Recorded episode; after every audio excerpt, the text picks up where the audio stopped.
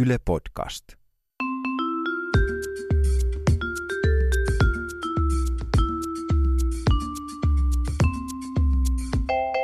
oon Tiia Rantanen. Mä oon Anna Karhunen. Tää on Kaverin puolesta kyselen.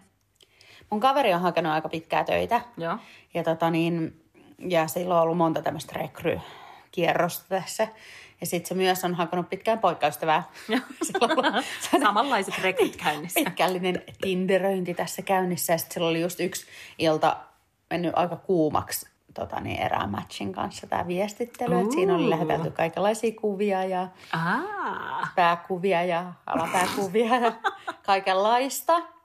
Ja seuraavana aamuna oli sitten työhaastattelu, niin arvaa keneen se sitten siellä törmäsi. Ei. Oi ei. Niin se mietti vaan, että onkohan kellekään muulle käynyt minkälaisia työhaastattelumukia, että vähän pääsisi irti tästä traumasta. Mun yksi kaveri itse asiassa kerran oli työhaastatteluun menossa ja sitten oli just tyylin samana päivänä tai edellisenä päivänä lukenut lehdestä, että jos haluaa saada työpaikan, niin kannattaa erottautua joukosta sillä, että ei pelkästään kirjoittaa siihen hakemukseen, että olen pirteä ja sosiaalinen ja avoin, joka oli tämä pyhä kolminaisuus, joka silloin piti aina työhakemuksessa olla, vaan sen lisäksi kannattaa pukeutua esimerkiksi punaiseen. Ja sitten kaveri oli sillain, printtasi ensinnäkin hakemuksen tai CV:n tai minkä se nyt otti mukaan keltaiselle paperille, jotta se erottuisi joukosta. Ja sitten puki päälle kirkkaanpunaisen paidan. Ei ollut muuten yhtään kaverin väri toi kirkkaanpunainen. Et se ei hakenut mitään tonttu ei ollut. Tämä oli itse asiassa huvipuistotyöpaikka. No niin, että tavallaan vähän samantyyppistä. Ja kaveri oli aivan fiiliksissä. Se oli silleen, että I got this, että tämä duuni on mun.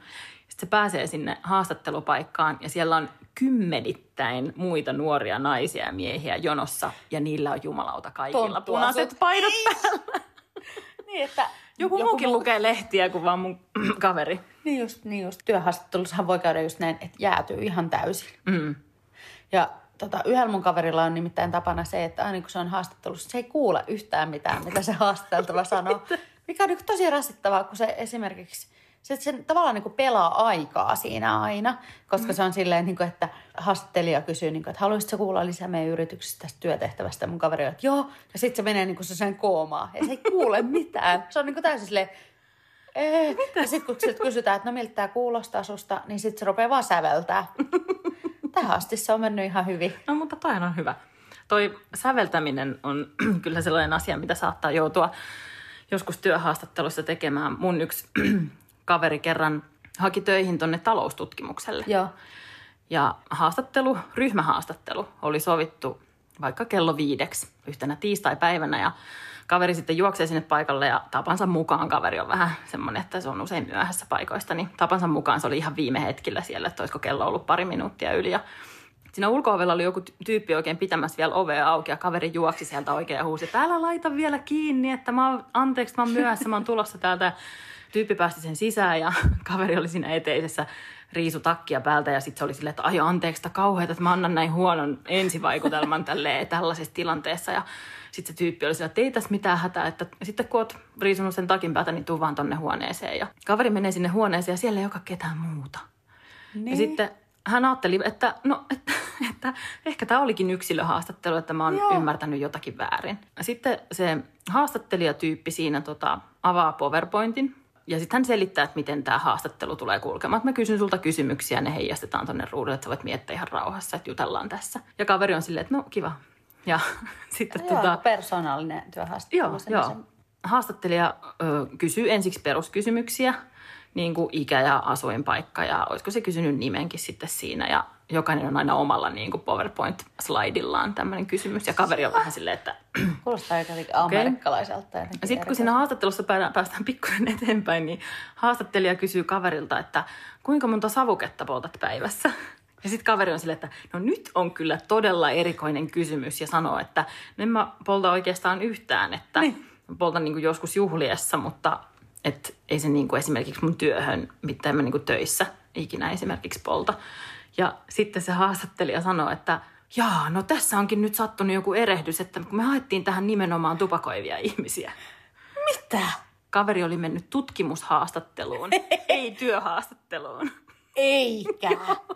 Ja sitten siinä vaiheessa, kun kaveri tajuaa tämän, että voi saatana, että mä oon tällaisessa röökitutkimuksessa, en työhaastattelussa, niin se ei niinku kehtaa enää myöntää, että ollaan niinku menty näin pitkälle ja hän on niinku ihan täysin väärässä paikassa. Ja sitten kaveri on vaan sillä, että jaa, no on varmaan sitten sattunut joku väärinkäsitys. Ja haastattelija sanoo, että no meidän on pakko nyt kuitenkin antaa sulle tämä 30 € Stockan lahjakortti, kun sä oot vaivautunut tänne asti tulemaan. Sitten kaveri sanoo, että no hyvä niin. Mikä nyt on luotettavia tutkimustuloksia sitä ylipäänsä kaikille. Aivan, joo. Mutta kaveri oli sitten 30 € Stockan lahjakorttia rikkaampi ja yhtä työpaikkaa köyhempi, mutta se ei haitannut. Mun yksi kaveri haki tuossa taannoin työpaikkaa ja sitten se kutsuttiin haastatteluun ja sitten rupesi käymään läpi sitä hakemusta. Myöhemmin niistä haastattelua. Ennen sitä haastattelua, että mitäs mä oonkaan luvannut itsestäni muuta kuin, että mä oon pirteä ja avoin ja sosiaalinen. Samalla kun silitteli punaista paitaa, niin lueskeli siinä. Niin sitten vasta siinä lukiessaan tajus ensin silleen, aha, mä oon laittanut mun syntymäajan väärin. Ei. Joo, se oli laittanut joku tyyliin 5.5.91 tai jotain muuta niin kuin todella väärin. Ja sitten, eli siis 10 vuotta väärin. Kaveri on vähän vanhempi. Ja sitten se myös huomasi, että siinä hakemustekstissä oli myös mainittu niin kuin väärä firma. Että minua erityisesti kiinnostaa firmassa X, vaikka se oli hakenut firmaan Y. Mutta silti se oli kutsuttu haastatteluun. Mutta toihan on hyvä merkki, että joko siellä ollaan niinku yhtä tampioita, tai sitten ne oli ymmärtänyt, että tämä oli inhimillinen virhe. Ja tällaista sattuu, kun ihmiset hakee työpaikkaa. Niinpä. Summa summarum tässä näitä mokia sattuu todellakin. Ja ehkä mä sanoisin, että näissä kaikissa muissakin olisi niinku se rehellisyys kannattaa aina. Aivan. Niin, jos sattuu joku moka, niin sit niin vaan käy. Mutta mua kyllä kiinnostaa edelleen tietää, että mitä tälle sun kaverille ja työpaikalle sitten loppujen lopuksi tapahtuu. Että... No sanotaanko niin, että mun kaverilla on tällä hetkellä joko poikaistyö tai työpaikka. Toinen niistä natsas. Jokaisen jakson lopuksi meillä on tapana kysyä tämmöinen aivan karmaiseva kumpi vai kampi kysymys, joka on, sanoinko jo, että aivan karmaiseva. Mikä on tämän kerran kumpi vai kampi, Anna? Tämän kerran kumpi vai kampi liittyy tämmöisiin kulinaristisiin elämyksiin. Voi herran jumala, sä laitat näistä. Mut taas tämmöiseen, mä en kestä. No, söisitkö mieluummin lautasellisen jonkun toisen ihmisen hilsettä vai joisitko mieluummin kupillisen jonkun toisen ihmisen hikeä? Huom, ei omaa, vaan jonkun toisen. Hyi. Mä luulin, että sä olisit sanonut kusta ja musta tuntuu, että sitä mä olisin voinut ehkä juodakin. Mutta mä joisin hikeä ihan huolella. Lempidrinkki. No ei vähän giniä sekaan. Miksi?